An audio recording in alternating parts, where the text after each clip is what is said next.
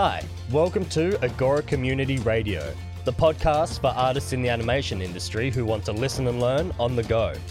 This episode is from our A Conversation With series, where we invite pros from all walks of our industry to have a chat with us about their background and experiences, and then we finish it off with a little Q&A from the audience.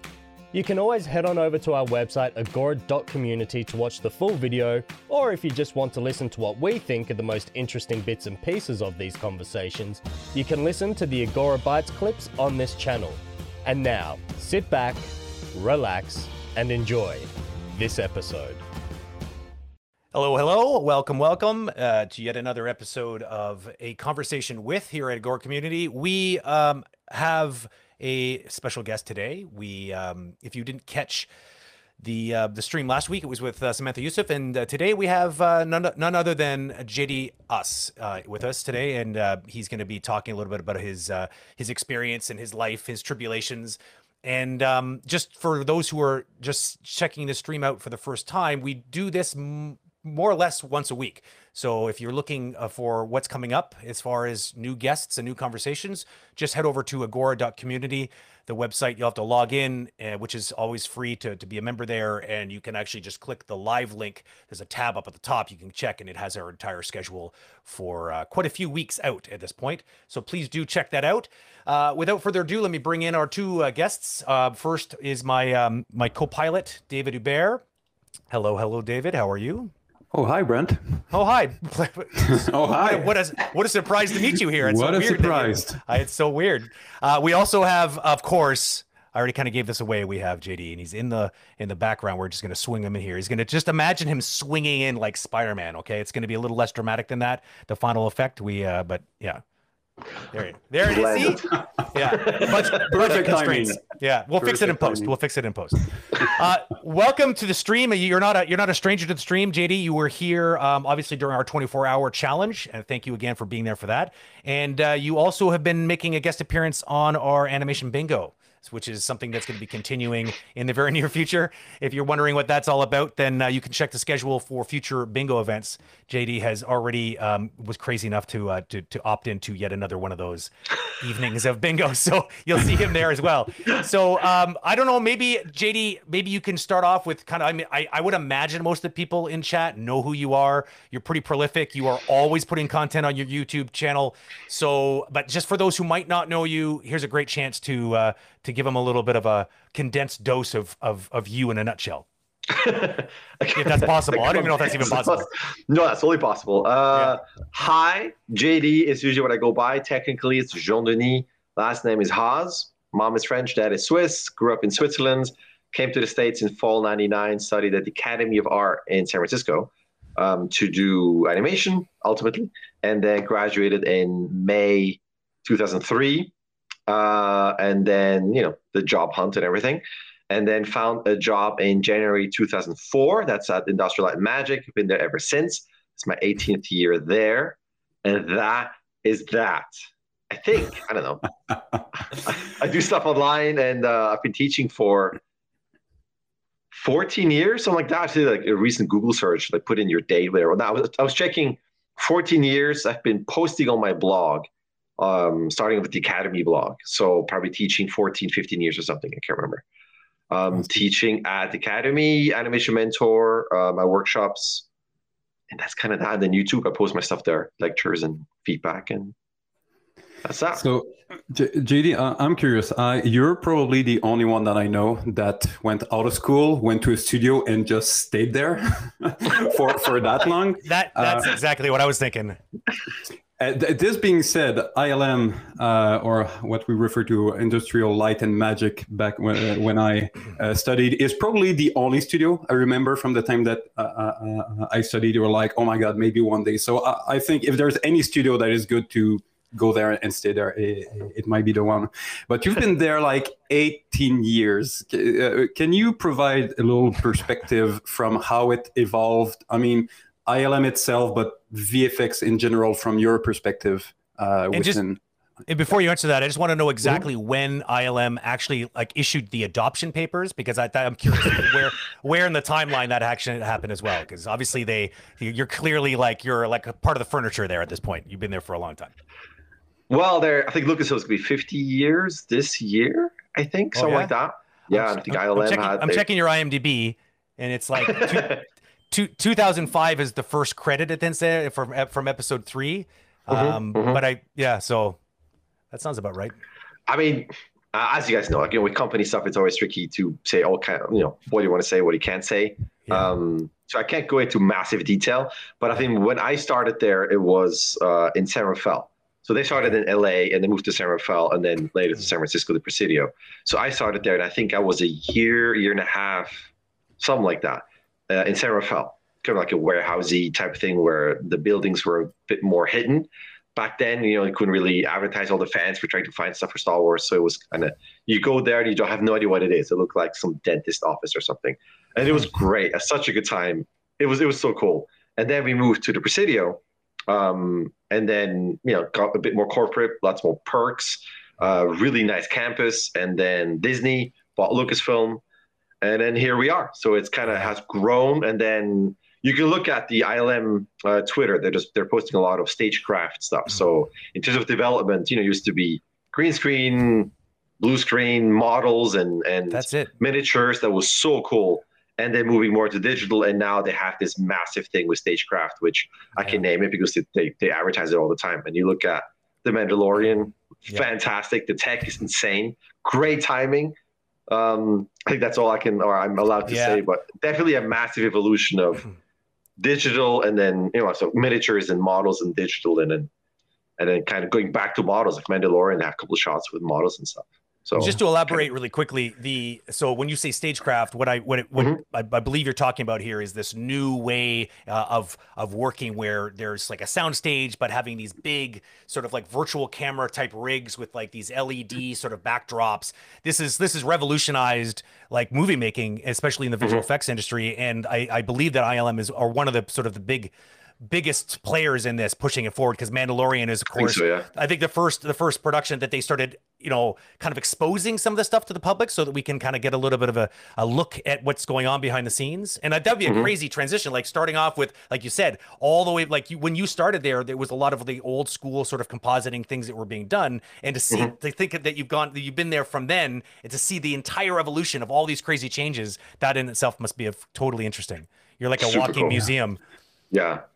Especially back then that we have the the overhead microphone system where they would say, Hey, it was they used to build all the miniatures and then blow them up for the movies. Yeah. Yeah. And then you would hear overhead, hey, loud bang in five minutes. And then you would go outside and look at those beautiful miniatures. And then We're they would explode. And, oh, it was it was so cool. Really, really Hmm. cool.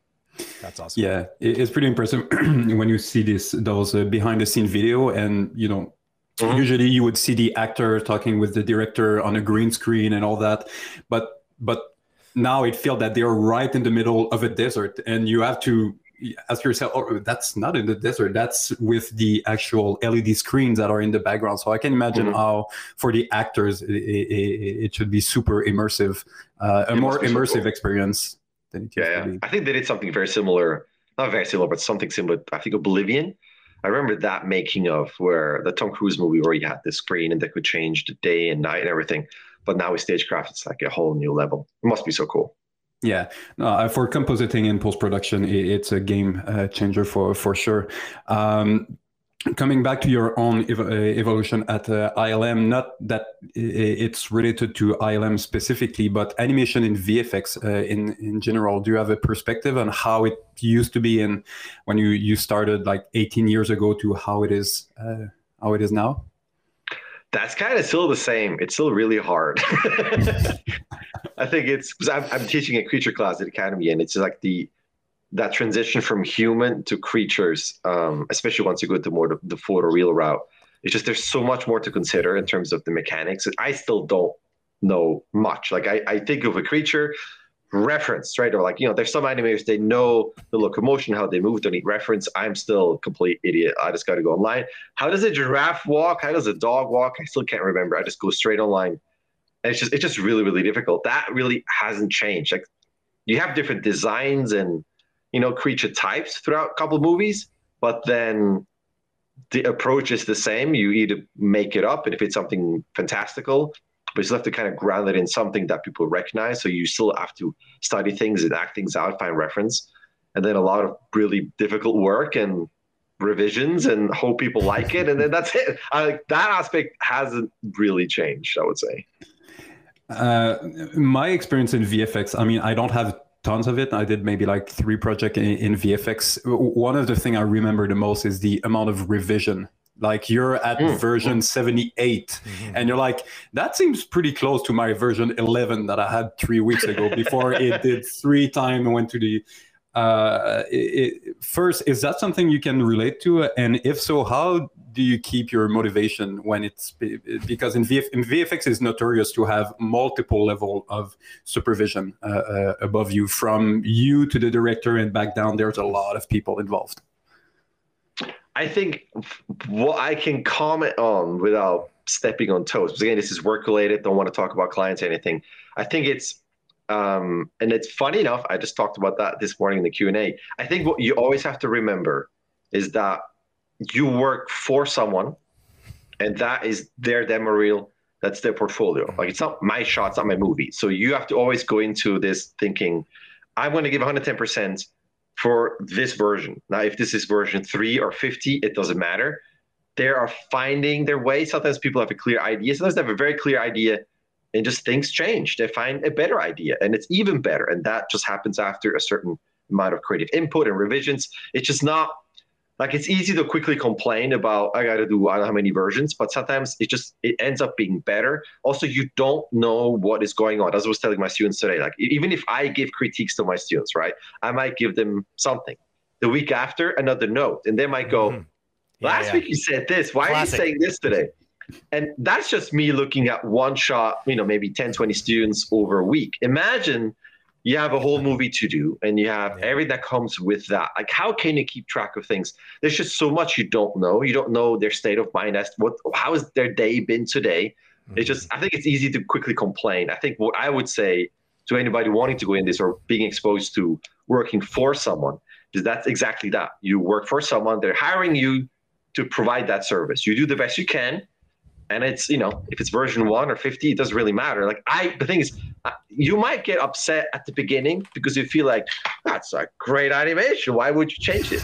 But after a while you understand the creative process. And to me i just like animating. I don't like you know i like the effects animation like camera stuff props creatures humans. I just like doing it. So when it's a version 10 or 20 it's like okay that's for me another chance to come up with a better idea. It's more practice. I'm i, I will be hopefully better. And ultimately this is the job. You mean like can't, you can't really complain. That's what you're hired to do. Yeah, you're getting paid to train too, because I mean, every time you do a yeah. revision, you're going to learn something new every single time, and exactly. there's, a, there's an opportunity there for you to get better every single one of those revisions. No one forces me to do that anyway. At any point, I can say I'm out, like quit, and that's it. Like it's just, I want to work there. I understand that this is what it takes. This is what you're asked to do. Yeah. And that's it. I mean, if you get revisions, you're like, ah, I don't really want to do that. Yeah. Then I don't know, then quit. It's like it's, it's not for everybody. I mean, like it's not saying this is it's totally. not easy or or you know, like it's it's however you can deal with it. But it's my choice. And this I is like a really it. good topic. It's an important topic because I think that when you think about it, like I've we've all worked at studios where there are that group of people that are just sort of jaded, and you actually honest you honestly almost I, I always feel like I want to ask them why do you still do this then? Like it's that is the that is the job.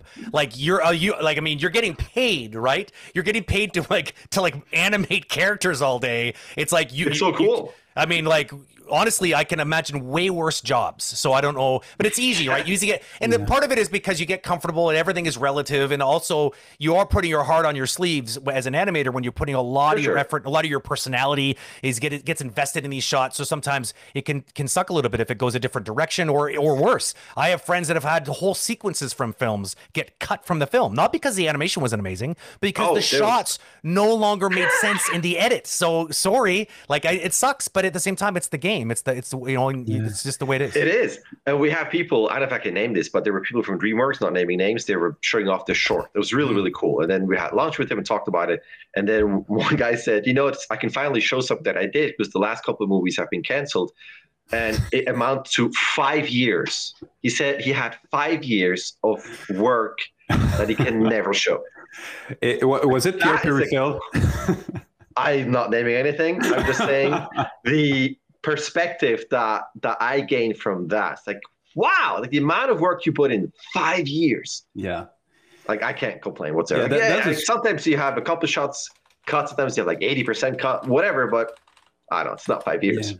That's a sweet spot that is difficult to, to get because you have to to care enough about your work to dedicate enough you know inspiration and energy and all Mhm. that but not be too close of it that you're d- emotionally destroyed if e- each time you're having a feedback. So it's almost like when y- you're a supervisor and you're providing a new a note or a new direction um, y- you don't want them to be crushed. You don't want them to be mad but at the same time, you don't want them to be totally like, eh, all right, I'll do whatever you want me, me to do.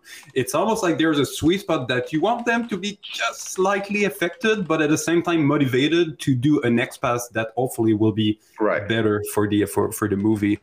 Uh, this part, do you And it feel does- that? It Yeah, doesn't mean that once you start working that you get to that mental level of just letting go. Like, you know, I cared a ton about my work, but the moment I was able to let go, and as I tell my students, like basically care but don't care, like care as you as you're animating it. at the moment you submit, the moment it's out there for review, just sit back and like do whatever you want to do with this. I don't care anymore. Because it's someone else's job now. They're going to do whatever they want to do with this. I think as long as Yeah. you can, you know, have that that line of do and care as you're animating, and then after that, just let it be. You'll be much happier. And do you feel that this is something that you deal better with uh, experience? That you would deal better with that now than when you you, uh, For started? Oh yeah, yeah, yeah. I remember a lot on episode three. There was a shot. I hope I can tell the story. There was those those uh, buzz droids, they're little little robot things that pop up, little spider things, and then they they land on the on the um, Jedi Starfighters. And I remember, you know, coming straight out of school, I see this rig, this professional rig. You open up that droid, has all kinds of rigs and controls. Like, oh, this is so cool. To animate this. And it was a little saw, and I remember like cutting into the window. I think it was Obi Wan's ship.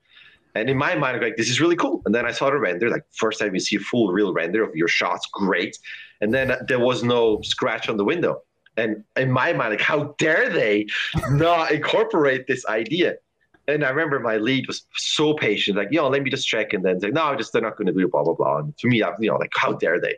Later on, not that I know all the reasons, like the lesson was pick your battles, basically. But for me, working on other movies later on, I was thinking, yeah, it was a complete stupid thing for me to do. A, I didn't ask anybody for permission in terms of does that fit? What are the ramifications of this? Because if you start one scratch, every other shot needs to have the scratch tracked on the window in the same spot.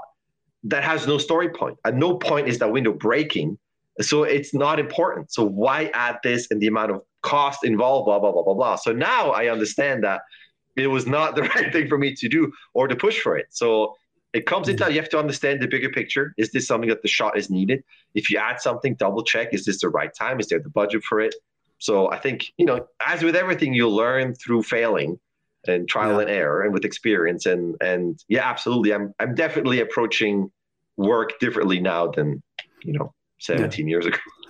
Yeah, that Cool. that's this is when it helps when you trust your your team, you, you trust the director because and, and you can recognize that you know your your task is to make sure that this little thing is done you know as perfectly as, as it can be and you need to focus on that um, but the director has to focus on so many other things and at the end of the day Mhm. storytelling is probably the overarching thing and when and it, it, it takes some time to understand but my Mhm. animation is perfect yes maybe but it's not we're not just presenting this little thing this is the little cog that goes into this uh, uh, entire Yes. machine and it needs to to to fit and one, one of the i think one of the reasons why it might be difficult for uh, um, not just animators but uh, animators in general is the amount of work that goes into uh, crafting a, a, a shot i mean there's some in uh, I worked on um, the second uh, Hellboy movie, and there's one shot I must have worked at least two, maybe up to three months on Mhm. one shot. I mean, massive shot, maybe like 20, 25 seconds with 12 characters, but still. y- there's so much work that needs to go into that that you kind of lose perspective uh, uh, at some Yeah. point. Uh, is that something that you kind of approach with your students when they are? Uh, because that's one of the things that uh, Right. we, we mentioned in, in the past, and that's definitely something that I've uh, that I've lived with uh, uh, students is the sometime you have to be the reality check of the amount of work that needs to go into that and that sometime quality should be favored to quantity Yes, for sure. I I, I can't really say that I'm better at that than the students because I always tell them keep it short, you know, three to five seconds, five to seven, so you have time to finish and polish. And whenever I start something at home, it's like 45 seconds long. Like I'm not not that good at that either. But yes, for sure, it's it's a bit of a like they're so concentrated on the shot they become snowblind. Like they don't remember where it started. Like you just you're just so used to certain moments. Then in comes the you know the idiot teacher. Hey, change this. And like, why? What do you mean about this? I think it's important to have a, a, a feedback loop, or at least people with fresh eyes, to give you a clear direction because they might get lost somewhere. And like you said, it's just sometimes it's just it's you're so involved in that tiny little thing that you lose track of the bigger picture. And I think uh, that's that's the cool thing about teaching, right? You can put your your older work in this, and each week you have someone who can't remember anything like me. It's like, hey, what is this? And then you get fresh notes. And I think that's that's a good thing at work, where with the daily sessions and just people looking at things, you know, there might you might say there are too many steps involved, and sometimes there might be, but it's always a fresh eye that looks at this without any attachment. And this, this is working, this is not working. And I think that's really important. If you just do something in a vacuum, you might have fun, right? Because you get no notes. But will it be really as good as it can be? I think it's important to just you know show it as much as you can to different kinds of people. yeah you were talking about uh, teaching i think that's one of the things we can all relate the, the three of us have been teaching uh, animation before why did you started it why did you start teaching That's a good question. Um, I think it was mostly because when I was when I graduated um, and I needed to work on my reel, there was no one around for feedback. Um, and I told this story before, but it's worth mentioning again, just to say thank you again. Basically, what I did was I went on Google and I did um, a search at ilm.com and at pixar.com, and then found a bunch of emails because you know let me find stuff, and then realized oh these are animators. Emailed them and basically just ask, hey, these are my shots. Do you have time to give me some feedback? And they did. Like every every one of them responded. And then the big kicker was, and I still can't remember who it was. Um, it either I would say either Victor Navone or Ken Miyazaki. I can't remember. So if anybody's listening, watching, maybe they remember. But they said, yeah, yeah, send something.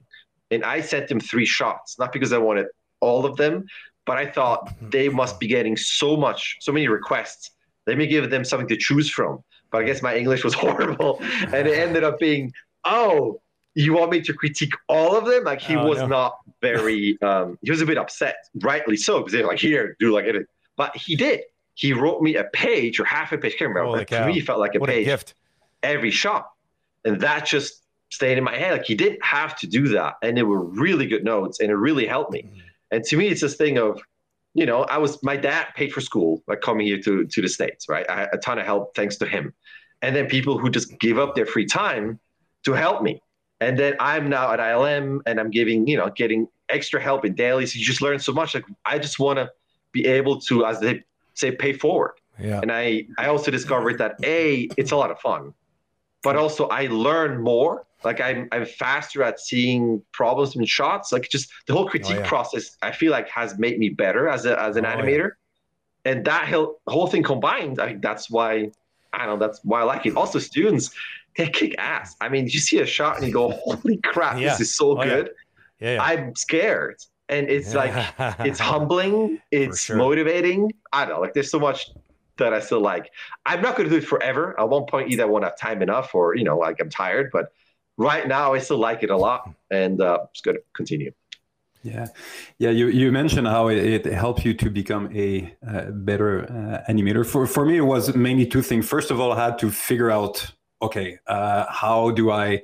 Uh, how do I explain this? I kind of intuitively know how that this is working, but now I have to put words. uh, of how we do it. So it, it, forced me to do a lot of research to say, oh, this is why it's working, and that's why it's working. So kind of put a little bit of, uh, of structure yeah. around that. The second totally. thing is for me was uh, a, a, little bit the same thing when you have, uh, um, you know, uh, uh, when you have kids. Is that at some point you realize that you do stuff or you say stuff that you're like, oh, mm. I wouldn't want my kid to say that or act mm. this way too. So it kind of, so it, it's a little bit like when you you can cut corners in animation or you know ah, it doesn't really matter. You kind of force yourself out. No it actually does matter and i want to teach them the proper way of doing it. So i'm going to force myself to do it as well take the habit too so it's a, a it's a very interesting process to go from whatever is in your head to put it on paper and then communicate it to another human being to help you yeah. to put structure in your ideas yeah, sometimes I, it's like habit, like you you remember doing things, but can you say can you explain it in a sentence that makes sense to them? I still yeah. vaguely remember when I started out, like, because I, I, started out in 2D, and then when I started learning three, when I learned 3D, it was like kind of learning a new pencil, and I, I still remember those painful first years of like hobbling together. Because I mean, at the time, the teaching wasn't where it is at, at all now. Like, a lot of people that were teaching us were people that understood the software but didn't have any good like methodologies with regards to character animation. So it was mm-hmm. like I felt like I was pioneering on my own back in, in Toronto at the time. Uh, we had lots of really good instructors, but they were like VFX and like a lot. They were more into like things that weren't animation, character animation. So. Uh, but I still I remember that how how totally inefficient it was, and it wasn't until I started teaching that I that I started to formulate a way like a, like a, a like a framework that made me because mm-hmm. it like like you guys said like if you because it's one thing like a lot of us animators have a tendency to work from from instinct right by reflex and so it's almost like we need to, but the, you know, that could be great. We can have really good days and really bad days, but the consistency was all over the place, you know? So I felt like by having a framework in my mind, it made my consistency go way, way, mm. way up because it wasn't like I was just getting lucky one day and having a good animation day. It was because I just knew what the hell I was doing and I was remembering to do, do, do those same important steps that worked out the last time. So that teaching gave me all of that. And without that, I mean, I'm so grateful for having the opportunity to teach because otherwise I wouldn't have that. I all. do love happy accidents, though. Dare I say? I was going to. Well, yeah, they're always going to happen there. for sure. For sure. yeah. Now, totally. speaking of teachers, whenever I have the opportunity, thank you, Lisa Mullins. She was the the first teacher where really explaining the principles of animation. Before that was kind of like a Maya class, but she was the first one to explain this how you do it. And to this day, I will never forget her class. She was she's basically the yeah, probably the main spark in terms of why I love this so much. Obviously, lots of other people, lots of help. But her class, she was running around, acting things out, bringing up Disney movies to to analyze. Super harsh in her critiques. Like this is really cool. This is back because, and then dissecting it, it was so good. So wherever she is, Lisa Mullins, my hero, it was best class ever. yeah, you just, you just mentioned something that, uh, that uh, it's right. It also forces you to not only properly properly order your uh, um, put order in your ideas, but how do you communicate them when you have a student that show you something that is it's terrible, it's garbage, mm-hmm. it's really bad. But you don't want to destroy him at the same time. You want to provide a constructive criticism, but you don't want to you know be so gentle that your your feedback are almost useless, and mm-hmm. you give him the impression that it's you know it, it, it it's not bad when it's so that's definitely something being able to provide good constructive feedback but mm-hmm. still have being doing it in a uh, um, in an empathetic manner and making sure that it motivates the the, the students to mm-hmm. and that's something you can apply on your workspace if you're a lead with your animator or when whenever you're uh, com- um, uh, communicating with the other senior So that that's another way that that is kind of forcing you on a daily or weekly basis to to practice yeah. your social skills. Sure. So uh, you, so how, how many years did you teach at Animation Mentor? Mentor, it's a good question. Maybe 13. Okay. I can bring it up. Something like that. And at the academy pre-pandemic, it was uh, on site or online as well? It was mostly on site and then online. Like towards the you know later couple of years was online as well. I think I, I taught academy two three years before mentor. I think so. First academy, then mentor. Um, but yeah, physically in a class like 15, 20 students, um, and then online with Animation Mentor. So, regardless of AM or the academy, which one would you prefer in terms of online versus being live physically uh, with the uh, the students? It's a tough one. It really depends. It's kind of like a 50-50. Like I like the the online aspect is because like the reason why I like with mentors, a the community is really good, but the way it's structured is that you can you have your critiques on Sunday, Monday, Tuesday, or Sunday, Monday when you have to hand them in, and it's it allows for a lot of flexibility, which I like a lot. As you know, as you have other work and and and family, and I like having like the structure of looking at it online, critiquing it in the weekly Q and A, which are live. It's not on site, but you have a live Q and A where you can explain things. And I don't know, as, as the way they have it formatted, I really really like it. Versus on site, I do like the physical thing because you can grab them, act things out, and sometimes it's a bit more immediate. You can you can move over to their desk and do things, but it's also more exhausting because you are there three hours physically moving around, running around, and then commuting back, driving for an hour back home. It's kind of it's a the pros and cons for both. Um, I I wouldn't really want to give up either one of them, mm-hmm. but now with the Academy, everything has moved online because of the uh, the you know the pandemic and stuff. Um, yeah. But the students really like it because they don't have to go to the school. They're there in their in their room, their apartment, and um, I don't like pros and cons for both. I do like I do like both. Yeah, I would say for me, I started uh, uh, online. I didn't really uh, uh teach uh, on site, but I did some workshop and masterclass that that were uh, on site. And since I was used for many years online, and one of the things that you have to get used to is that you have all those staring faces because you know socially when you look someone in the eyes they kind of their, their face kind of light up a, a, little bit because they're like oh teacher is looking at me so mm-hmm, mm-hmm. when everyone is when you're just looking at your screen and no one feels that is being looked at you just have you know faces motionless faces that, that but then i went on site and each time i was I, I for the first time i had this you know a very natural feedback of oh we're looking at each other okay now we're looking at each other and all those mm-hmm. faces mm-hmm. would light up i was like that, that must be really fun to to teach on site and having this That's kind of point. rapport with yeah. Uh, yeah, for sure. Yeah, and sometimes it's kind of like that teacher-student thing of when you ask a question, look around, and all the heads go down. Look at the teacher. But yes, there's something about having the immediate feedback and just seeing someone I, and and especially acting things out on on you know there and you can, I mean, obviously ask them, hey, can I, you know, can we move around? I think that is really cool. Um, so yeah, I think, yeah, pros and cons for both. I, I miss it myself. I, I kind of I like I'm a very tactile person, so I really like being able to like sit down at the desk and like look at their scene with them. It's mm-hmm. there's something that that seems missing. Like it feels I, I, I mean, it's getting better. I think we're all getting used to this, and sort of like right now, I feel like we're all in the same room talking. But because I've been doing this for a while, but it took a while before I felt like that. I mean, for the longest time, it felt like I was just yelling at a monitor, and like uh, there was pictures that were sending information back to me, but it didn't really feel like a real conversation.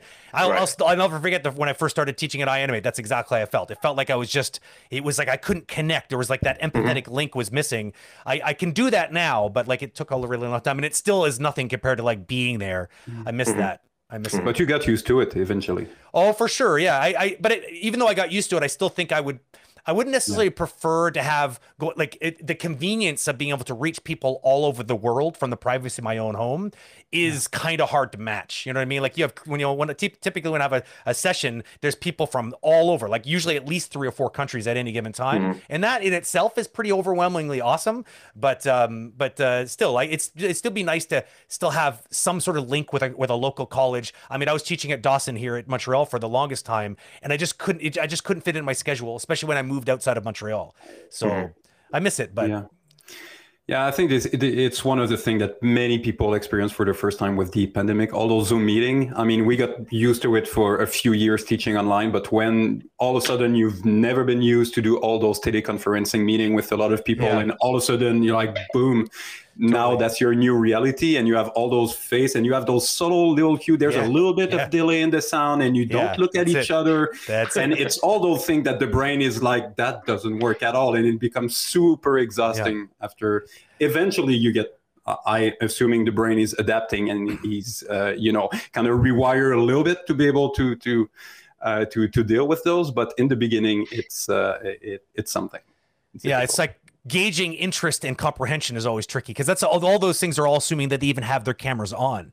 You know, th- those are always the, tough the tough ones Yes. to teach to. And I tell, I this is usually one of my first ca- caveats at the beginning of a of a workshop. I'll just say, look, I'm not going to pressure you to put your camera on, but I need you to know that your experience is going to be better if it is, because I will see you and I will scan your faces and I will know if I'm going too fast or too slow just by the expressions in your face. If they start to look a little glazed, then I probably know I'm either lose, I'm probably losing you in some way, and it allows me to change tact. If you're in a room, you can almost read the room just by the vibe in it, which is something you mm-hmm. can't do very easily when, especially when people don't have their cameras on. So for everyone listening right now that are going to online classes, do yourself and your teacher a favor, turn the camera on. For the love of God, please just turn it on.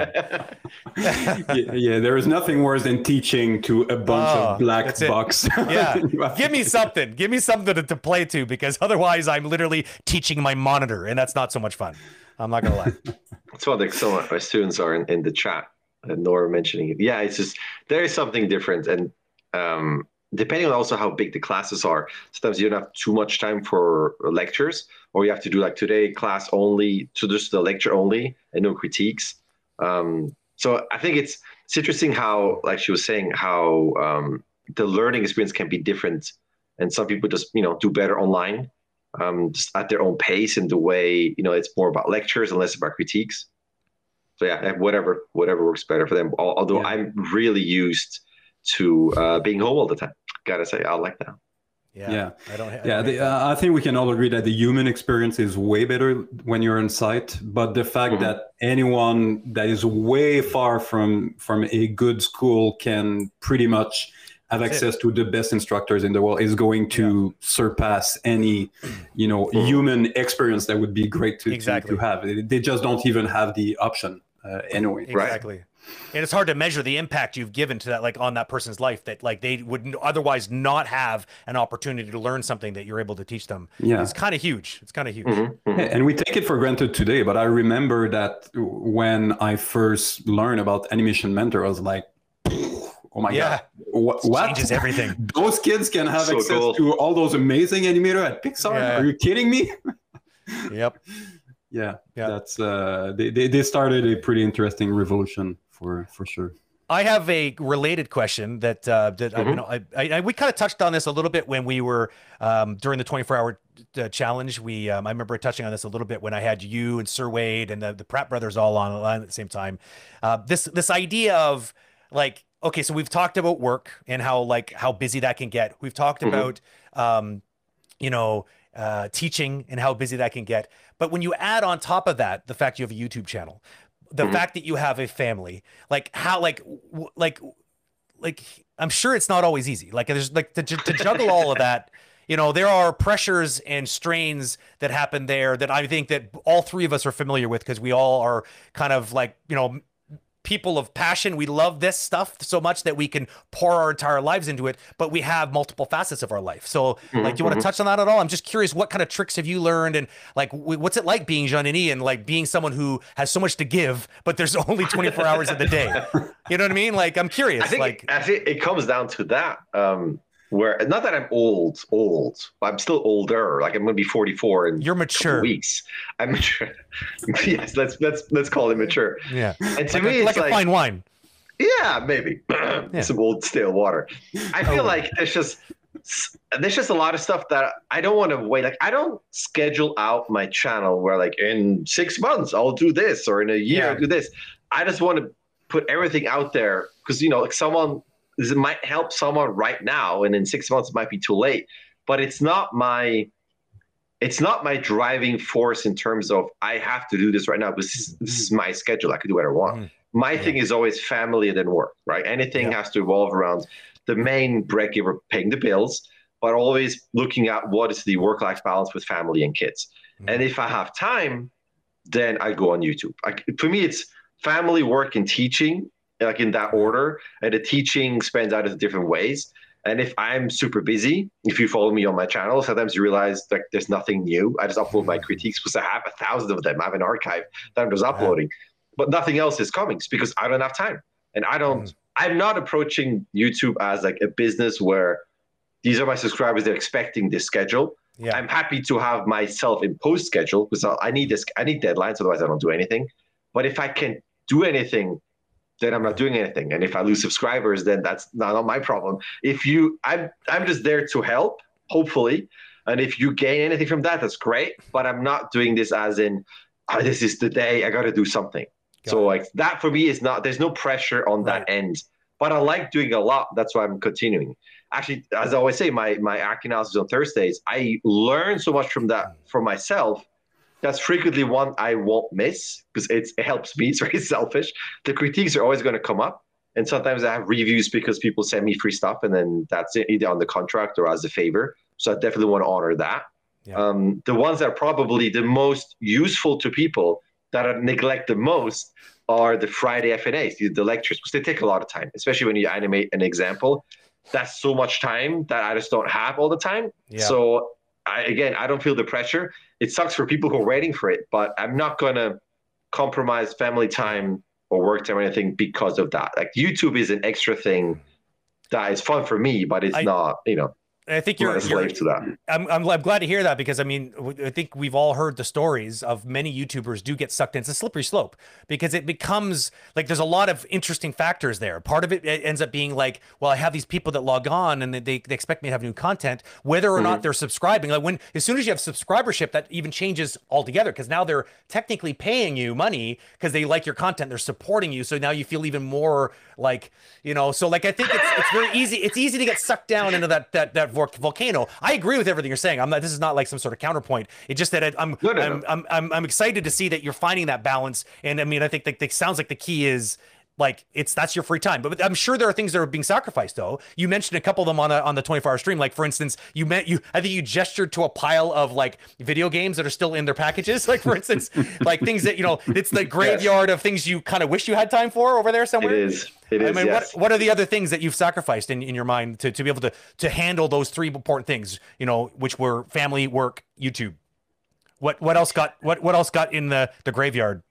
Probably playing video games and reading books mm. and anything anything that's you could almost call it me time like movies don't really go away because my wife loves movies as well so I need to, like like she's not super into horror movies. So like the sacrifice would be if I have free time, I'm deciding who do I spend that time with. If I do let's say VR, because I love VR, it's the helmet on and then people I can I can cast it, but people are still not quite involved. So it's a mm. it's a very somewhat isolating thing, at least for family members and stuff. Unless you know, like my little one plays Beat Saber and then we laugh and it's like there's some good stuff you can do there. Good times. But if I if I have free time and I choose something where I exclude other people, I'm just not going to do it. If I play some video game or watch a horror movie, that's mostly me. I could, right? I could get up in the morning or stay up late, but I just choose to do something with my wife or my kid so i can i can be involved there. So the sacrifice would be specific movies that she wouldn't watch or video games that other people wouldn't play. But at the same time you know again i could just stop teaching and just play. Like it's not like i miss it but it's not like a massive sacrifice you know what i mean? Like it's not if it comes that bad then i will stop yeah, something. But sure. so far it's not it's not really a massive problem. But again it's also because for instance youtube is not my job yeah, yeah. That's it. I think quit. that's the key.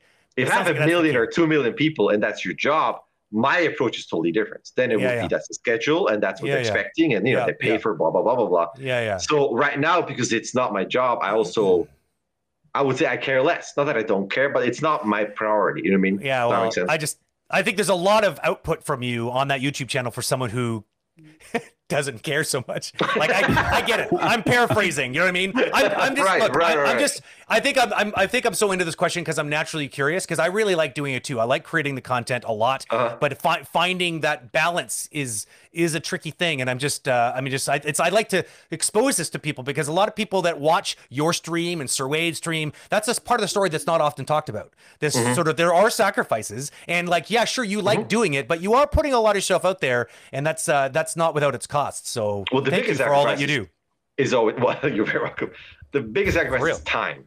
Yeah. I, the older I get, and sleep. To me, the no. See, the thing is, I never skimp on sleep. It's always okay. six to eight Smart. hours, depending if, if my dog lets me sleep. But hmm. that's always the thing. I go to bed and have my schedule of waking up, going to sleep, regardless of what happens. Sometimes I'm really tired and I feel like I got to recover. I go to bed at nine, but that means I'm going to sacrifice. You know, I'm not going to do whatever Friday clip or on YouTube. Then I just don't do it. Now you're right. There is always a sacrifice. For me, it's always time, and I do care. Otherwise, I wouldn't do it. Yeah, I know. But it's it's never, you know, it's never at the detriment of something else. But Yeah. yeah, like to me right now at this stage in my old wine life, uh, time is the biggest thing. Like if, if I could somehow get more time, yeah. uh, that would be great. There's so much I want to do. I mean, another sacrifice would be me learning things. yeah. like I would like true. to just take a month off, Yeah. not care about anybody else, and just learn like you know Blender, Blender, yeah, Unreal, like just software stuff, or Yeah, a new on all of our skill, or it's always something. I think that is a bigger thing. Like me doing Yeah. my own animation. When I did that attack sequence, I stopped uploading. So that's that. Like I need the time to animate, and I can only animate in the morning, in the evening, and weekends, maybe weekends. Yeah. So I have to choose what am I not going to do. So the immediate thing to throw out is YouTube. I'm not going to throw out work or family. No. No. So it's that's kind of that, but it's yeah, yeah. the, the juggling of time is something. But the thing is, like I said, is I like doing it, so it never feels like it's bad or a sacrifice. Yeah. But every now and then, I look at my pile. Like I got a really cool Nintendo book, like the history of Nintendo, NES There- stuff, and I wanted to a- take a week and read it. But eh, There really is like a graveyard there. We should give him little tombstones he could stick on the ground and like rest in peace. hold on, hold on, can I? but but I Oh. agree. There, there. Oh, here it is. There it is. There's Ah, the graveyard. It really exists. It's there. It's this pile. It's hard to That's see. That's behind the scenes right there, everybody. It's behind the scenes there. I'm gonna go back up. My I like it. But I agree. camera There, there here. are some stuff that you kind of just stop doing, and it doesn't it doesn't really bother you. But the sacrifice is really to not do the thing that you would really like to be uh, to be doing. There's a, and that was the same thing for for me. I didn't want to cut uh, too much on sleep. I didn't want to cut on uh, uh, family time. Uh, Mhm. But this meant that there's a lot of project or ideas or thing that people came to me with that I used to say yes to everything. And now I would say it's at least 50 50. It's 50% Yes. no and 50% yes. And there are some of those ideas like this is an amazing idea. You're someone that you're, I would absolutely like to collaborate with. But Mhm. right now, it, uh, I'm sorry, it just doesn't fit with the, uh, the, the big picture of what I, That's a very good point. do and and that was the same thing where there's a lot of things that i stopped like video game don't really miss it I, i'm Mhm. watching way less series and, and film i still watch a little bit of them doesn't uh, i'm spending less time to go hang out with friends uh, uh, hanging in a uh, in a bar on a random tuesday evening doesn't Mhm. miss it that much but there's some stuff that i cut like uh, photography video music. Uh, i was playing guitar, uh, guitar that i cut Mhm. for many years. And at some point i was like you know what? Those things I really do miss. So it's almost Right. like i got rid of all the things that were not essential.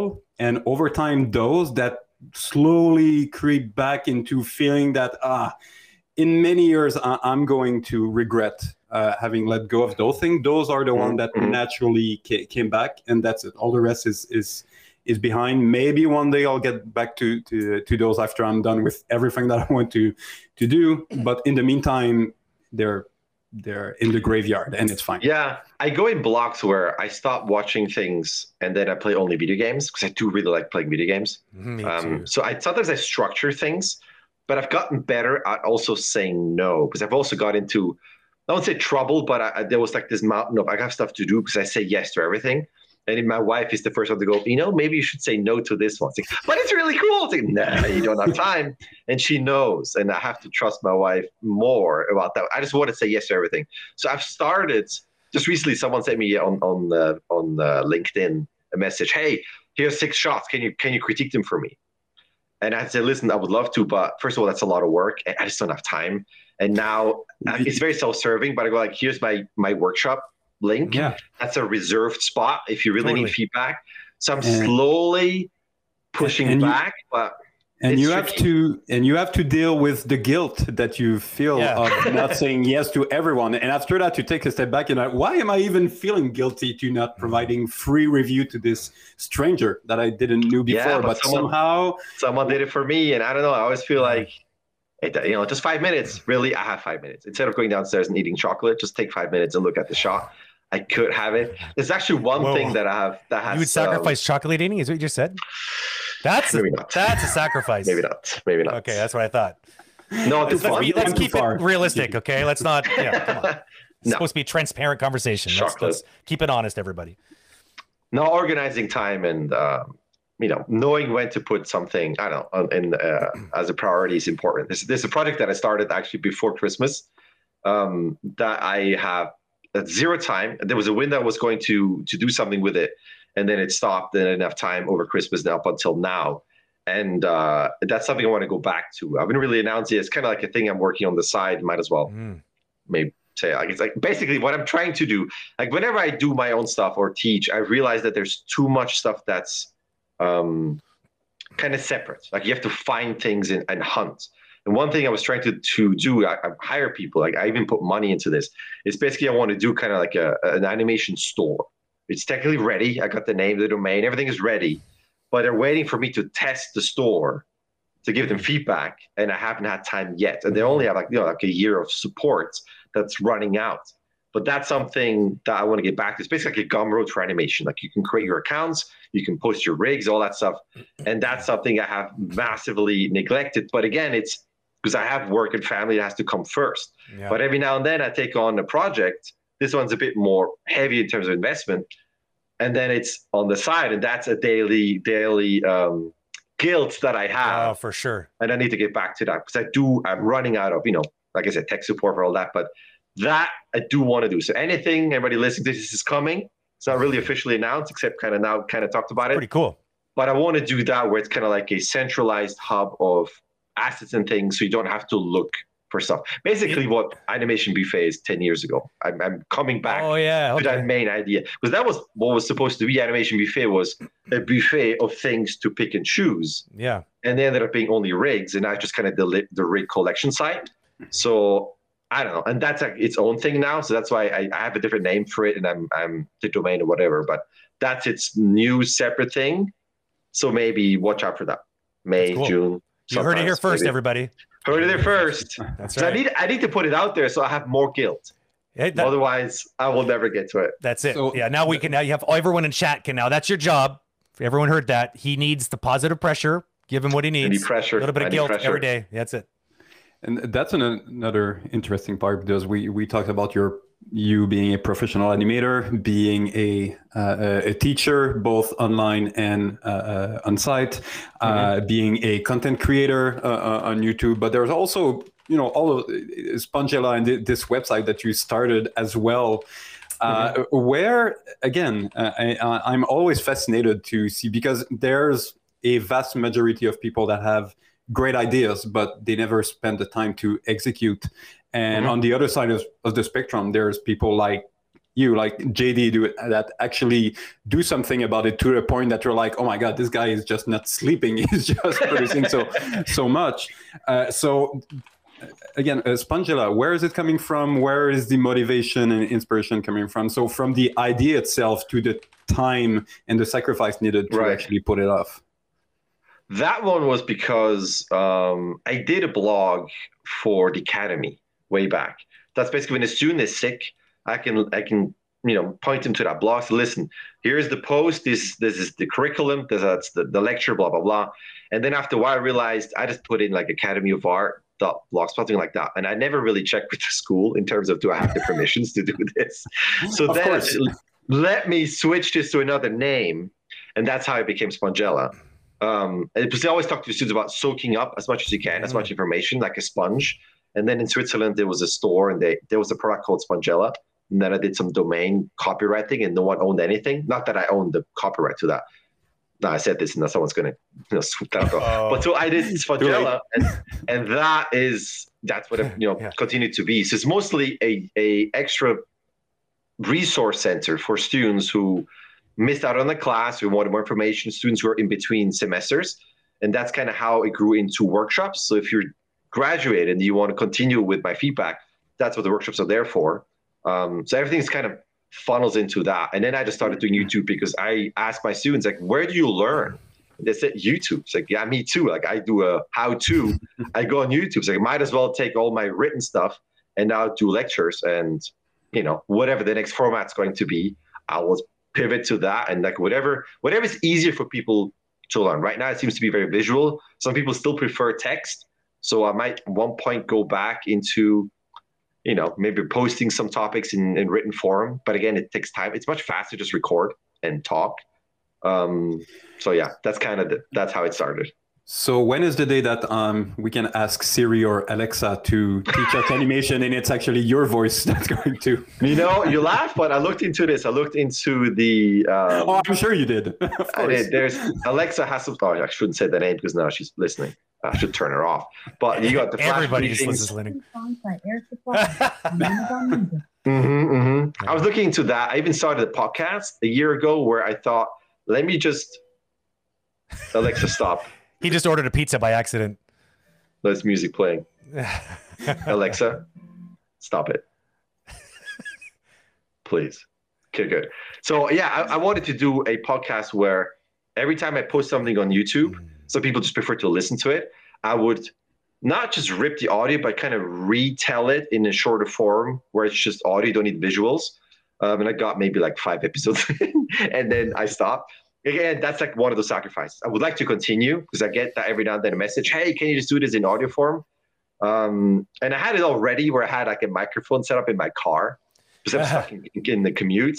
So let me just talk about this, and I'm already stuck doing nothing. Might as well talk about things, and I can put that on my on my podcast. But then you know, stuff happened, and that's one of those sacrifices. I would like to go back to it, but you know, can't do everything. That's a good life lesson right there. The idea of like using pockets of time to sort of double up on activities. Like I know mm-hmm. David does this. He said he, you know, he was mentioning how he gave up photography for a long time. I noticed the way he's brought that back into his life. For anyone who's ever watched, watched him on Instagram, he'll go on a vacation with his family, and that's when he breaks out. Like you know, he goes, he's quite prolific during a trip, and he's, he's beautiful pictures, and that that seems to be when he does it. So mm-hmm. you know. I guess one of the one of the tricks to to being more efficient with a busy life is to try to find out where are the overlaps, where can we actually get yes. a couple of things going on at the same time, like like doing audio recordings while stuck in traffic in uh, in uh, in California, right? Like it's this is the kind of this is the kind of thing you have to start thinking on that level. Otherwise, there literally is not enough time in the day to do all the things you want to do. I try to do something that I could do one thing that feeds everything else. So if I do yeah. a personal animation at home, I learn. It's material for my students. It's a lecture for on YouTube. It's like, and I want to do it because I like it. I mean, it's, not, it's I don't want to do anything that is just one thing that takes up a ton of time and that and it doesn't benefit other people. And I don't know, I like if I already spend the time, might as well do something that I can then reuse in other yeah. places. Yeah, absolutely. Yeah. Um, I so I I want to open things up to chat just because I've been promising mm-hmm. them. By the way, chat for some reason I my chat is broken, so I can no longer interact with you via chat. I don't know what happened to Restream. Like when I type in anything, it just doesn't get sent. So Oh, now it does, of course, because it wants to make a liar out of me. I try. I swear I sent like three messages a minute ago and they weren't happening. Anyways, um, so if I've been telling them to hold off because I don't want them to get the, the questions to be buried. So if you mm-hmm. have had a good question you've already written down, or you have one you've been holding on to, around now is a good time to start dropping them. I'll start scanning through. Um, so I, I'll start this off by have, by asking one of the questions that got sent to us um, in advance. And the question okay. is a bit of a classic one, and I always I always like asking this one, even though I roll my eyes at this question myself. It's always interesting to hear people's different perspective on this because it is a real question, and people are still scared about it. And that is, of course, Wait for the for probably for the thousandth, thousandth time, um, motion motion capture. Do you see it ever replacing keyframe animation? no. Um, Why? when I was, you know, a student long time ago, I went to one SIGGRAPH and then every booth had motion capture and it was just gonna replace keyframe. And and what, a 17, 18 years later, it still hasn't really it really I mean it really depends on your um, on your style. I mean, sure. like I wouldn't want to do something for the real with 50 humans running around keyframe. Like no way. You have, yeah, it's, it's do mocap. It just if the style calls for it, absolutely. I don't want to do a keyframe. But if it's something that's you have more control over and it's cartoony or a creature thing you can't capture, you're always going to do it by hand. I say always, and then soon we're going to have AI and deepfakes and you know take everything away. But uh, as of now, I don't really there is a place for keyframe. There's a place for mocap only for the reel. There's a place to combine it. You can mocap previs just to fill out your story reel and then keyframe it. I mean, like cartoony companies are using mocap suits as well. I just there's a time and place. I just got a mocap suit at home. Yeah, and I, I, love right? it. It's great. Yeah. Yeah. So yeah. I don't know. That to me is not really an issue. Yeah, uh, I agree. For me, it was always I don't know. I always saw mocap as something that's going to replace something that we can either not do in keyframe or that would be extremely long and boring to do in in keyframe. so either way, it, it's not a negative thing uh, at all. I mm-hmm. I remember, as you said, like 15 years ago. Oh my God, keyframe is going to go. Uh, the industry is going to die, and those were often the the, the same. Uh, people like, oh my God, they're now emerging countries have animation studios, so all the studio in the U.S. and Canada are going to disappear. I think we we can agree was wasn't really the case. The no. industry is still striving, so it, it's just a different tool in the the, the, the yeah. toolkit for me. It's important to note too that like even game companies that you know they talk a lot about motion capture being um, the, the, the number one thing they go to. Like you know companies like Ubisoft is a good example of a company that does a lot of very realistically rendered games, and so naturally it makes like economical sense for them to leverage motion capture. But mm-hmm. anyone who's ever worked as an animator on a video game can tell you the amount of editing that needs to be done to that motion capture is quite a bit. And let me tell you right now to set the record straight, that does not mean editing mocap is not the same as cleaning it up. When you're editing mocap, you are making quite a lot of creative decisions and you're you're making a lot of structural changes to it to compress it to you know to exaggerate it and um, that in itself if you open your mind to it and your heart to it there is actually a, a great deal of creativity that can be had for that so so if you're scared of it you shouldn't be. You should just learn a little bit more about it. And you might just find out that it's another type of artistic expression that you might actually really enjoy. It's not as mm-hmm. brainless mm-hmm. as it as it sounds. Yes, cleaning up mocap is not something I would sign up to do, even though there's a science to that, and like people are very happy doing that job. And it's not really mm-hmm. for me, and probably not for a lot of a lot of keyframe animators. But it's surprising what could be done there. So yeah. don't count it out. There's a lot to be to be had. Uh, I would just add to that if you are absolutely forced to clean mocap for a couple of weeks or a couple months, uh, uh, some of the best keyframe animator that were able to animate physics super rapidly, and I has asked them how, how can, are you able? How is your brain able to process mm-hmm. what it needs in terms of motion? Many time was because well i work with mocap a lot so yep. i've been observing animation That's curves it. on every part of the body exactly. for so long mm-hmm. that my brain understood just physics and locomotion yep. and all that so if yep. anything you you don't have to like it uh, although it, it, it could uh, be the case but at the very least take this opportunity to analyze yeah. realistic motion and you won't regret mm. it it is like the world's best animation reference. Like you can't beat it. Like it's like data captured in 3D. It's it's like a camera that can see all of the all the angles all at the same time. So it's not any different than that. It's just a, a, lot more efficient at giving you all the information. So you can learn a crap ton of body mechanics from just working with it. Like just through osmosis, you actually pick up on a lot of things because you're forced to study this thing from a from a very very frame by frame level in a way that you can't otherwise. Um, I'll grab another question from here. Um, there is a really good one that just swung by here that I wanted to bring up, and that was um, right here. So we have a question, which is if you could give an advice to your younger self, just starting to learn animation, what would that be? It's another classic, but it's always a good one. That is a classic one. Um, I would say film more reference. Yeah, it's true.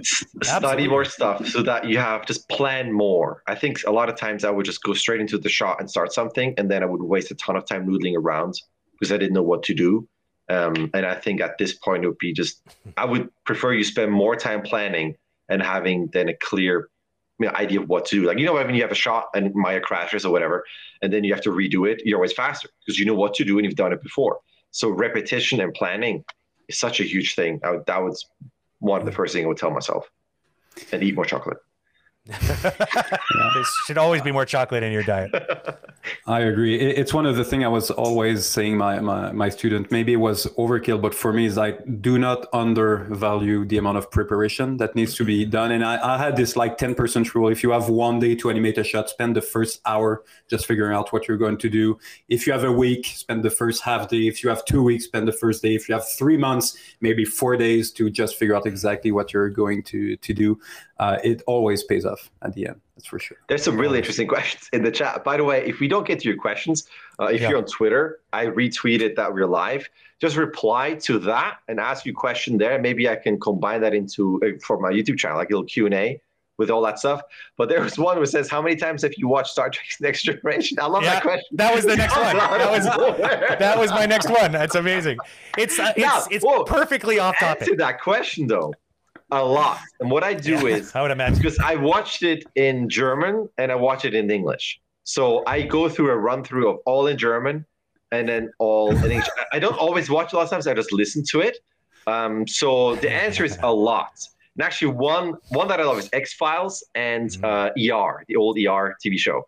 That those. Oh, are the yeah. only two shows I watched uh, in English, French, and German, all all the way through Is- in all languages. So good. Is there a movie that's on your list? Because I have a few movies that I watch like like religiously when I'm working because I don't have to watch it. I can listen to it, but because I know it so well, I can see the Right. pictures in my head. It's just as entertaining as watching it. So, what would be the movies on your list? I'm curious. The Fugitive, um, Demolition Oh, really? Man, Lord of the Okay. Rings, Star Wars, Indiana Jones, Ghostbusters, Back to the Future, Ghostbusters like on my list. I knew it. Go classic. Ghostbusters is a classic. all classic stuff. But uh, Yeah. yeah. a lot of these. Yeah, A- Aliens, the second one by James Cameron, is another one that's on my list because I know that movie like word Yes. by word. Yes, Like it's absolutely. no problem. That's awesome. Okay, I got another question for you. Let me just uh, it's almost like I can just do like roulette here now because there's so many of them. Um How long does it take to animate a good thirty-minute Oh. scene? Who has Oh, a y- thirty-minute scene? That's long. that is a long scene. Like I mean Holy moly! like one scene what it's like one scene without any cuts. That's just nuts. I'm not sure. that- That, must be rephrased. I'm not sure. I haven't seen Godzilla versus King Kong yet. I So- will this weekend probably. I threw up another question on the screen here. As somebody who is only using Tween Machine, what do you think are the most useful or helpful plugins for an anim- uh, for um for animation to help create a more effective workflow? So that's a good question. Like because tooling is like it's like it's all about efficiency, right? It's about making your job like quality of life as an animator easier. I'm sure Mm-hmm. working ILM, you probably have a lot of proprietary tools.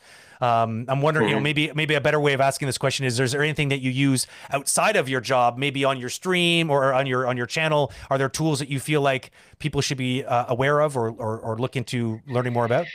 No, because I haven't really animated that much. Now that I started again, I'm missing all my Hmm. tools. So it's good. There's going to Yeah. be that's one of the sacrifice things. I got to take time to Yeah, find equivalent tools that I have at Mhm. work, you know, that we can get um, at home. Like for instance, I haven't used Animbot. Um, that's Yeah. one I want to I want to use for sure. definitely worth checking. I don't out. use Tween Machine either, but I've noticed that it's kind of like I do a lot of setting key, setting a key, and I feel like mm, I prefer this moment. And I, set a key maybe seventy do the same percent thing. there, middle mouse click over, right? Exactly. I've never felt the need for Tween Machine because it's like you just you know the middle mouse button does all that for you, right? Just a couple more clicks. Yeah, I But totally then again, agree. I know like there's definitely a ton of stuff. I think there's one um, for an effective workflow. There's so many. Uh, One that I want to find online is a, um, and I found it years ago, but I have to go back to finding it. Is a random key generator. So basically, you say every eight frames, ten frames, twelve frames, set a key, and it creates a random thing. Um, just a nice and, and easy noise generator. Because I use that a lot for camera work and just like extra add-ons like jiggle and stuff. Um, but for an effective workflow, to be honest, it's not even just a tool. Again, it comes down to planning, reference planning, acting things out, and just brainstorming your idea as much as you can. Because to me, my workflow is repetition. You just get better at it because you do it over and over and over. But none of that helps. Like none of those tools, Tween Machine, none of that helps if you don't know what you want to do. totally true. So for true. me, it's like I sit down and I visualize and I, I try to find the shot as much as I can, which is great from home because no one sees me doing nothing at work. Because it used to be that I just sit there and I think like he's not doing anything. Yep, So I don't yep. thumbnail. I can't draw. I don't thumbnail. So for me, it's like I start a shot if I have the time, obviously. I try to think about it until I really know what it's going to be, and then I animate it. Sometimes you just have to go into the shot. It happens, but I think that's really good advice because I think that a lot of um, a lot of people that start off with animation, they're obsessed with like, okay, what software should I use? What plugin should I use? And really, Mhm. just like you, you already have a great deal of things to master first. Just learning how to do it the way that the software is already, you know, designed to be used. And You will get to a point where you feel like there's things that could be sped up or there's things that could be maybe made a mm-hmm. little easier at which point you will be looking for a tool that helps you with that. It's different than sort of starting with a bunch of tools and trying to find things to, to to use them for. It'd be like learning how to like like learn all about electricity but not having any ideas what to do with it. It'd be like what useful what what use is having a big bag of cool things that you can do but you have no application in your mind yet? So i would Yeah, say that's- that's a good start point. off by learn how to animate first and then learn how to make your life a little bit more easier as you as you as you mature as an animator. Yeah, anything where you have to, you realize that it's a repetitive workflow. Yeah. Anything where you have to constantly repeat things, Yeah. that probably is in need of a tool just to Exactly. save time. But I would try to know those things without the tools. Yeah, exactly. Like Animbot is a lot of a lot of that. Like I mean, there's a lot of tools in Animbot, but a lot of, there's a whole section that's there in there that that has to do with being able to quickly set up constraint parent child like relationships with just like and it cleans up after itself after it's done rather than you know breaking out the locators setting up the constraints manually baking it and then like you you could do all these things manually. It just takes a little longer. You'll actually appreciate a tool like that even more if you've done it the hard way in the past you know like so i mean i don't know so I, the other, other only other one I would add to the list that I think is worth looking into if you're curious is Studio Library and it's free. It's a really useful Mm, tool for yeah. saving up poses, saving out animation. I mean, it's it is a it's God's gift to animation as far as I'm concerned, especially because it's free. So I would definitely go check it out. It's easy to find. It's studiolibrary.com. I think is something. It's as easy as that. Google will help you. Just type in Studio Library as well as Animbot. It's uh, Yeah, very very very It goes good. back into anything that's repetitive, right? They want to redo the same hand poses or whatever. Exactly. It Yeah, can yeah, speed yeah. things up dramatically. They're good for productions as well, so people can use the same poses as opposed to them being all over the map. You know. Um, I can't actually another- scroll. I can't scroll down the chat windows. I'm missing. Oh, you can't. Oh, yeah. There's tons. I'm. I'm. Don't worry. I'm just gonna pick them out Oh, okay. and just. so again, them up on the anybody, you know, you really want to ask me questions, go on Twitter and just Exactly. there, and then If I'll answer. if you if we don't get to them, which is very likely because we only have like about 18 minutes left of this uh, stream, please do you know hit up uh, JD with uh, some Twitter love after this. So here's another one. This is a good one.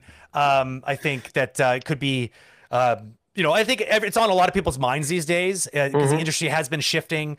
Um, you know, curious to your perspective on this question. I mean, ILM specifically. I mean, you don't have to speak about ILM, obviously, because you know, like you want to don't want to get any hot water. But a, Mm-hmm. a lot of VFX companies, a lot of big companies, have shifted towards a little bit more of a contractual uh, model with their hires. Um, Mm-hmm. It just for lots of really, you know, big reasons. Curious, Mm-hmm. like where, like in your mind and in David's mind. I mean, do you guys see that there are still jobs that can be had that are more full time, less contractual? And where? Where are these jobs if they exist?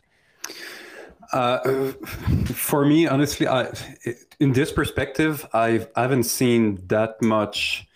Uh, the the market has evolved for sure, but when when I got out of school, I would say eighty percent of the job were short-term contract, and there was some of those big studio like uh, uh, Ubisoft Montreal, for instance, was one of those. It's that in video game there was more, uh, uh, but in VFX and animated feature it was often like one movie. Um, so I, I don't. It, it kind of evolved over time, but uh, I think there are some studios that will be more than happy to give you know contract with no uh, uh, no end, and other studio will be more like project to project. And I would say there's a lot of people. It, it really depends. If you prefer to have a long term job, there's definitely some studios that can provide this. Uh, and in my experience, video game studio were some of those studios that they would provide this, especially compared to animated feature that it was more often, well, it's for this project and we'll probably have another project afterwards, but you know, we'll, we'll, we'll- get back to you uh, before that. So if you're looking for a long-term job, I would say yes, it just, you know, just make sure to know where to look at to have those opportunities. I feel like the gaming industry is still one of the last bastions of this. Like it just feels like the game companies tend to be looking for a lot of permanent hires. I don't know why it's different for games, but at least in Canada, that seems to be a trend uh, where a lot of the visual effects companies all over the world um, and like you know. I don't know. I mean, it, there's always full time jobs. It's just that there's like there's a core team that people you know you know they keep around, and then there's there's there's seasonal employees depending on when they have a big show to get done. But most of those people are just jumping from one job to the next job, anyways. Especially if you're um, back in you know if you're living in the Bay Area, there's like so many of those places, so many jobs there that people are just jumping from one to one. And there's a lot of, a lot of people from Montreal that went down there. I know a lot of them. Like David's one of them. A bunch of our sort of circle of friends. A lot of people worked down in that area for a long time, and they were like jumping from one company to the next like every other like half a year like it was crazy like one from Yeah. one one big busy production to the next But to, to, to me, what I've seen is that it's almost like studios are following the the, the, the trend. There's it, it used to be, especially one or two generation before, you know, having a long term job that you start and you're going to retire was almost like a, a a goal. Nowadays, it seems that people much prefer to have flexibility rather Yeah. than having uh, Yeah. security. So I, I would. I would almost take a step back for someone that is like, oh, where can I? Uh, uh, is Yeah. it possible to find a long-term job? Okay, ask your your question. Why is it for Yeah, job security? totally. Yes, it's job for security. Okay, let me give you the best tip for job security. Work on your craft. yeah because exactly. whatever studio you're Totally going true. to go at, if you're average or below average, you might use lose your your job, even if your contract is a, uh, uh, uh, you know, doesn't have uh, any ends uh, in sight. So. I- I would say job security, work on your craft. If you are a talented artist, especially in the animation industry right now with the explosion of content, don't don't be worried about uh, not having enough work. Just one caveat to that idea, just because it's worth mentioning. Of course, depending on when you're where you live, that may or may not be an easy choice, right? Like for instance, if you're an American, it might be a lot more of an incentive for you to find a job that has benefits, because obviously uh, medical care is not exactly cheap down in the states. And I don't want to turn into a political conversation, but we all know that you know, especially with with news coverage, that there, that's sort of something that's being drilled into people a lot lately. Where if you live in Canada or maybe some other countries that have more of a um, um, sort of a generalized healthcare system, then it's not as it's not as dangerous. Like I just went through this myself, where I made the decision to be like, well, I mean, why am I why am I why have I been, trained to need a full time job like a salary job when I could just work freelance? The only thing that I really came down to was. And I mean, I had this conversation with David not so long ago, where we like he he helped me work way, work my way through this mentally. It was really just this, and at the end of the day, there was really no real danger to it because at the end of the day the government's going to take care of me if I really got sick thankfully because I live in Canada. So these are things that need to be considered. Usually when you're working contractually the pay is should be higher to compensate for that. It's supposed to give you the money to be able to provide for your own insurance or whatever else that you might need need for like for as far as medical bills. But I mean that that's something you need to spend a little bit of time looking into and everyone's going to be different on that that level like what you're going to need financially to make ends meet it, it comes down to the classic freedom on one side and security Yeah. on the other. Where do you find yourself on this spectrum, and Totally. just make decisions according to those uh, values that you have. So here's another one for um, for JD. So this came up really quickly in your introduction, but I mean, I think there's something specific here that is interesting. So like, maybe just give everyone a quick update again. I where are where were you born? Let's say like where, where where's where was the genesis? parents' What- address Well, is. That's Let's it. That's it it. a moment. yeah, I want to know the exact second, if you don't mind, because you know people want to know. I'm just saying. I think that the interesting thing is you you you, you well you, you tell the story, but I think how you how you went from from where you where you're you know living in Europe to getting into animation. What were those steps? I'm curious, and I'm sure this person who asked is Lucio Manello. I actually know Lucio. Um, hey, hi Lucio. Uh, well, to answer this question, I am from Lucerne in Switzerland. So it's about an hour away from Zurich. Okay, Depends how you drive, how fast you drive, I guess, right? Um, yeah, I guess so. yes. Uh, yeah, and I got into animation. It's basically, I'm born in the 70s. I'm a child from the 80s, as I always say. So it's like Hmm. uh, it's special effects, ILM, all that, explosion, Disney movies, and later on Pixar. It's just that is the constant, you know, the influence of movies. I've always liked that, but I was never specifically into animation because I didn't know what the difference wa- was and what you could do. So to me, was always I like movies. And actually, when I went to the academy, the first class that I took and the first class I abandoned was was I, I signed up for visual effects and not anima- uh, animation. And then it was a lot of math and scripting, and I realized that was not as hands on as I wanted it to be. So I walked out of the class and went to the advisor, like, I want to do something like blah blah blah. She goes, Oh, you want to do animation? Then try this. And then I went to you know that track and then got those classes. And then at the end of the school year, this animation classes came in, the actual ones, and I liked it, and that's kind of how I stayed. But I think I always it's almost weird that I'm not in video games. But the first thing I've done was playing video games. Like I'm that old. Like I played Pong first, and got Philips, and then mm-hmm. you know Atari, NES, and all those. And then video games has always been the thing. And I think after that, it became the flip book thing of taking your whatever books, right? Or even if you have stash of post-it notes and you do this, to just draw the things. And I think that's probably the earliest I've done in terms of animation was that. And then pixel art. There was one called Take One, uh, German software. And I remember listening to James Bond and doing pixel art animation to James Bond and Star Wars. And unfortunately, I lost that hard drive, and I will never have that initial thing. But I think that's what it was Genesis. The genesis was kind of that. Um, so it's mostly movies, but I like doing animation. But I, I don't know if that was always I want to be an animator. Like, I, guess I, did, I had no idea. I wasn't educated enough to go that route. And then when I came here, um, that's how I got really into animation. I hope that answers the question. I think so. And you and you went to school at the um the art um oh man the Academy of? Art Academy College, exactly. and now it's called Academy of Art University in San Okay. Francisco. Yeah. Okay. And then you taught there for a while after that, right? Bachelor's degree and then I came back and I was I'm still teaching there. Yeah, so I Oh, went back cool. to teach that. on site, online. I'm still there, which is kind of funny. You, you're the student and now you're the, the teacher there. So yeah, hopefully that answers it. It's a good one. Um, okay, so this one is actually so some so there, there's a new person who who's working in behind the scenes at Agora Community. His name is Scott Hewitt. He is um, he's actually managing social and um, and and being the person running that that particular part of our um, our operation. So he actually messaged me through. I guess the best way to get him is on stream. So he's he's been getting questions like on on the social channels. So he figured this would be a good one to talk about. What is the future of working? remotely from from maybe both of your perspectives like it's a big question it's on everyone's mind these Mhm, days mhm. what's what's Mhm. happening I hope it's there to stay.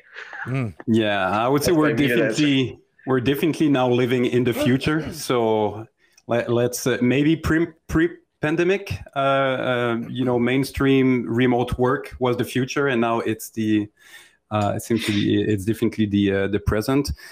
Uh, the, the, the trend I see at, at least here in Montreal, but I think it's it's worldwide. And when I say the trend, I mean I, I'm speaking with you know artists, supervisors, director, head of, studio, human resources. There's there's like 20% of the people that are like, I don't want to work from home ever again. Please reopen the studio. There's another 20% that are like, I'm never going to go back to the studio ever again. It- working from home is amazing. There's no way I'm going back. And there's a vast majority, 60% roughly, that is in the middle. I'd like to have the flexibility uh, that, uh, you know, if there's something with the kids, if there's a snowstorm, if I'm feel a little bit, you know, I have a cold, I could work, but I don't want to be with uh, others. Or if I just don't feel a little, have a little hangover, whatever the reason, I want to have uh, this uh, opportunity. So I think the industry is going to evolve as most studio are going to provide this flexibility of you have a computer on site and either you can work locally from home or you have a remote desktop connection that's going to allow you to connect yourself uh, with the computer. Uh, I know there are some studio that are already considering that there's no more, you don't have your place at the studio. You actually reserve a spot uh, a few days ahead of time, and naturally they will see how organically people uh, assemble. Uh, for instance, usually it's per production. Well, let's try to let's leave chaos decide how it should be. And if we have three production, are all the animators from all the three production are going to go together? Are we going to uh, to see that it's based on interest or is based on expertise or because it's convenient to be with each other? So let's see how those floor are going to organize uh, uh, themselves and I think that uh, there's so studio are now they didn't have a choice to uh, to open their eyes that oh my god remote work is not only working but it could be a good incentive for uh, um, uh, for the artist. Uh, but at the same time, all of the studios are like, oh no no we we had to, but we don't really like it. We need people to be on site. Uh, they're I mean, they're going to miss out to a huge incentive. There's a lot of people that will decide to go in another studio only because they do not provide this uh, opportunity. That's I'm hundred percent uh, sure about it. And there's a lot of people that realize that oh my god, I can work. I can work from home, which means that I can work for any studio, which means that I can go from one cool project to another.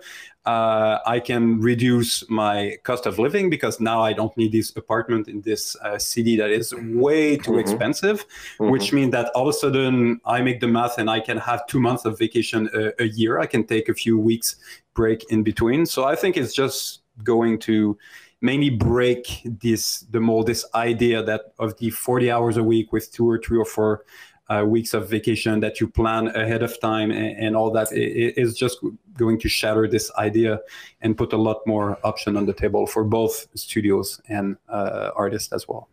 What's your sixth sense saying uh, there, JD? I can only agree. Again, I can't talk about ILM. Like I don't want to. No, no, no. Plans, don't expect whatever. you to. I'm talking global um, here. I think, for me, it's again. It depends. I guess it depends also where you work. Like we have like I've also stayed at ILM for so long because I really like the people there. It's just it's like your second family, and it's just it's so much fun to hang around there. So I do miss that. Like there's a, mm. the social aspect that I really miss there. I say this, but I'm the first one to go home at six, right, when the work day is done, because I want to go and see my family. So the campus is also really nice. Again, depends where you work. I mean, I got a tour at Disney Feature during 2019 CTN, and their campus is just insane. And then you got ILM, you got your costumes. Yeah, I like all the props, like the history of that. That stuff is so cool. You get to yeah, see the movies in, in, the in the yeah. you know in the work theater. That's all really cool. At yeah. the same time, I also save commute like two hours a day at oh, least. Man, for sure. Is saved. So to me, it's kind of like maybe half half, depending on what is needed. I mean, I've done a whole production from home, and it totally works. Yep. And like ILM is really well set up. Again, I don't want to speak for them, but I can say it because it's something positive, but it's also true. We can do shows from home like there's no problem. And the quality is super high still. So I'm not concerned about ILM not being able to do that. Not at all. For me, it's just mm-hmm. if you animate something, can that be done from home? That's awesome. Do you need to come in for whatever reasons, right? Or your producer, client relationships, whatever. I don't know. and sometimes maybe something like really without any 100% lag, like you got to be there for lip sync. Mm. Maybe that, I don't know. But again, I've done lip sync from home as well. It all works great. I think depends where you're at, what company. Yeah. I think I can safely say ILM does a really good job from home. And I love being home. I've seen my wife and kids never as much, and it's been great. For sure. So I hope it's a, a way to continue to move forward. I understand why you need to be there in person and all the things you said. I, it's it opens up the job to so many more people. Yeah, for sure. You know, cost of living, disabilities, like just there's so much like no, I can work everywhere now. Yeah. So I do hope that every company has at least an option. That's yeah. not like because we have to. No, this is a new added pool of talent yep. we can grab that we weren't able to get before. Yeah. And maybe those people get only certain types of shots because of technical limitations of streaming and remote login. I don't know. But I just hope that's absolutely there to stay for sure. Yeah, Again, some campuses are great. You want to be there. Some studios are so small or something they don't really care. Uh, but I hope we don't go back to what it was before. There's so many awesome reasons to stay remote. For yeah, sure. I'm looking. I'm looking forward to hopefully a high hybrid where there is the option to go mm-hmm. in for like big events at least where you can mingle and have some FaceTime and it just. But but to have that, yeah. but it just it needs to feel like it needs to, it can't go back to like the expectation that you're there every day for for yeah. for logistical reasons for mm-hmm. like mental health reasons for mm-hmm. just like all the all the reasons that have been said there's so many positives and i mean one thing to note which just comes up a lot is this idea that the the, mar- the global market like what what online learning has done like we were talking about earlier like when animation mentor showed up on the scene and it was like mind-blowing because suddenly people everywhere have access to this information mm-hmm. now where normally mm-hmm. it would be, there would have been no way um, so it's the same on the same level right it's like you've now you can now globally crowdsource your talent there is mm-hmm. one little thing that kind of gets in the way, and that is this little thing called tax credits, depending on where you live. um, that does sometimes get, you know, so like don't I don't expect that this pandemic will suddenly make it all the jobs available to you. Some some no. companies are still let, letting you work from home, but they still expect you to live in that state or that province or you know where or you know whatever you might live in in your country. But that that's an entire new discussion that we'll it have is. because one of oh, the reasons sure. why Montreal exploded in Canada in general is because of the tax credit. Why do yep. you have to, tax credit? Uh, I mean, as a studio, is because you want to spend less to to have more. If you have experience of percentage of those tax credits, okay what happened to tax credit if all of a sudden you can have animators from Brazil and Thailand that are actually at least as good and cheaper than yeah, the well, salary yeah. of people in Montreal minus the tax credit? What do you yeah, do yeah, that's I, I, agree with you. Like this is a complicated question, and and I, I am curious to see what happens because those are the issues that are going to come up, and it's it's unavoidable because uh, it's almost like the whole like the mentality that surrounded production needs to shift because it needs not, not even shift it needs to be built from the ground up again like it's the reality has changed and we now need a different mechanism to make that sort of like you know pay equity and like all the all the complicated complicated things that go into a production and how much it costs need to be re-evaluated in a big way mm-hmm. if we want to fully leverage this new reality we live in i wanted to um, we're kind of out of time, but I do want to end this with a fun question that uh, popped up that I'd scanned here, and that question is, um, uh, I'm gonna par- I'm gonna put it up, but I'm gonna paraphrase it a little bit. So, because I think it's a funny question, we've all had this question. You work as an animator, and friends and family really don't get what that actually means. They might have seen some making of, um, you know, they might have seen some behind the scenes, and like they don't understand the difference between 2D and 3D. Like, what is that? So, what is the funniest thing? Like or the the funniest version of what it is that you do that's been sort of you know you that you've been told. Like a, like a friend or family member is like so like your job is it like this this and this? What's the funniest the funniest uh, sort of description that you've ever heard about your job from a non-animator? I don't know if it's a funny one but i to this day still get so you draw on the computer. Yeah That's okay. the first yeah, thing. sure. It's, it's, definitely not mouse and keyboard. It's always drawing. Yeah. drawing yeah it's always drawing. Um I don't like that. That to be the top one. Like the one that I think no one really understands how much work it is. No, nobody. Unless you do it. that. Think, oh, you do it on the computer, so it's easy to do it. It does it for you. Yeah, yeah. Um, the amount of work you do on the computer is insane. Oh, I think yeah. that to me is the biggest one. I think it's drawing, and I think that the computer is everything.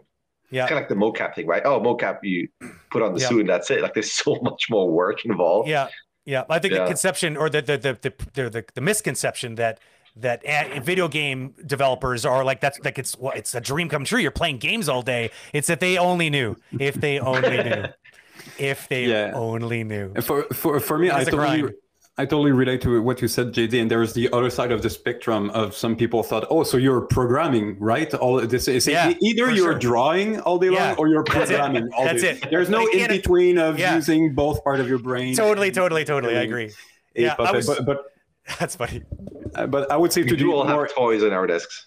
Yeah, uh, often they, they they see the making of version. So uh, as you said, they they think, oh, so you're having fun all day. Well, hey, you know, it is a fun industry, and you know we can mm-hmm. complain, but there's absolutely but there's a lot of moment that it's very serious and uh, oh, yeah. hard work uh, and all that. And to me, if if we want to take what the what is the misconception of uh, what an animator does and we multiply it by 10 it's to, to have worked in video game a little bit is what the the uh, game testers would be doing. oh it's amazing you're playing video game all day long yeah i'm going in through every wall of every map to and each time i'm stuck somewhere or it, it crashes i write a little report and I have to provide this in, in two different languages. So that's the, the, the the difference between the perception and Dave, the reality. You got to read is... this. You got to read this quote that I just dropped. It's pretty on the nose. It's, I mean, we feel your pain.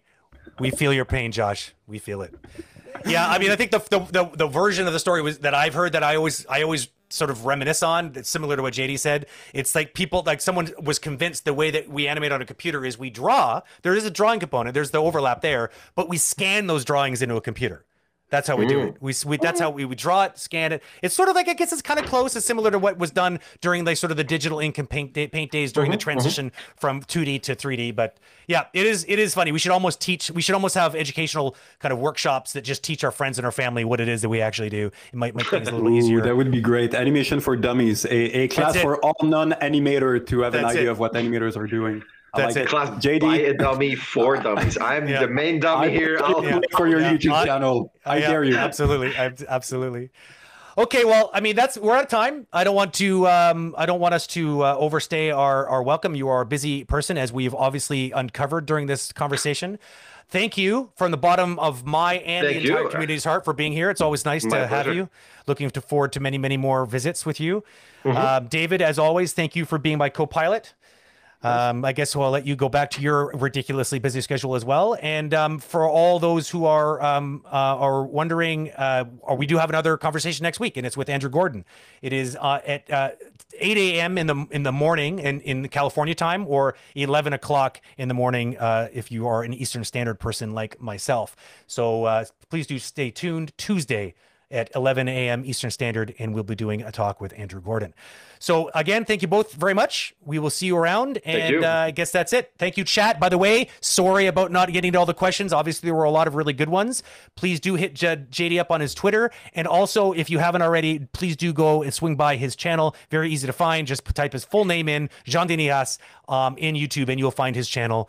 Um, it is full, and I mean truly full of amazing information. so uh, thank you, thank you very much, and we'll see you around, everybody. Cheers. All right. Bye, guys. Bye. Thanks for listening to this episode. We hope you got a lot out of it.